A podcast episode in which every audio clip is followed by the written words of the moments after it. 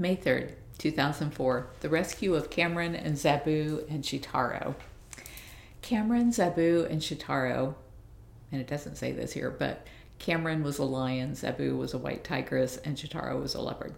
Cameron, Zabu, and Shitaro came from the Greenville Wildlife Park in New Hampshire when the owner died and his wife was killing other animals in the park to feed to the cats because she was running out of money and because she liked the cats best.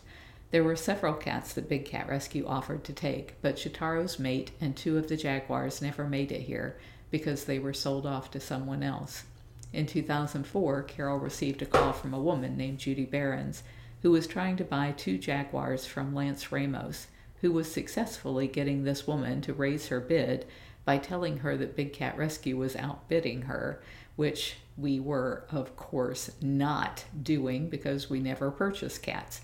These are most likely the same two jaguars that never made it here, and one of them is most likely the same jaguar that recently tore the thumb off a visitor at Judy Behrens' organization.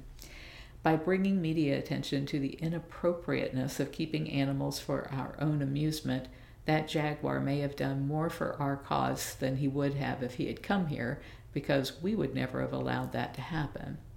While we want to rescue every single cat in the world that is suffering, we can be grateful to the ones who speak for themselves by being who they are and making their boundaries clear. So Carole had us all send a message to that jaguar by having the whole group repeat two short phrases that sum up our mission caring for cats and ending the trade.